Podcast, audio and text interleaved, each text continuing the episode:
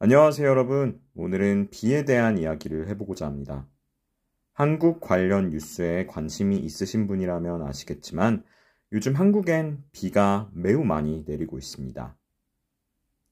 이번 비는 예상치 못하게 온 폭우여서 피해를 보신 분들도 많습니다. 한국은 이렇게 길게 많이 비가 내리는 기간을 장마라고 하는데요. 장마는 사실 동아시아의 여름에서 볼 수 있는 기후의 특징입니다.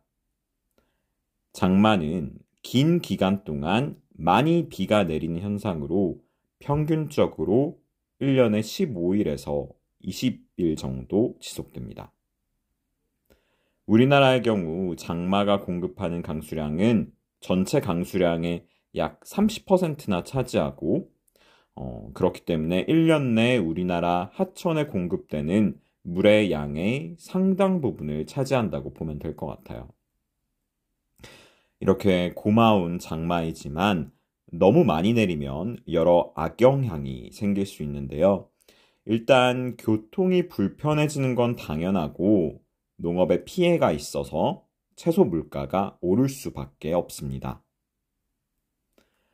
최근에는 기후변화로 인해 비의 양이나 시기가 예상하기 어려워져서 사람한테도 많은 피해가 있었고요.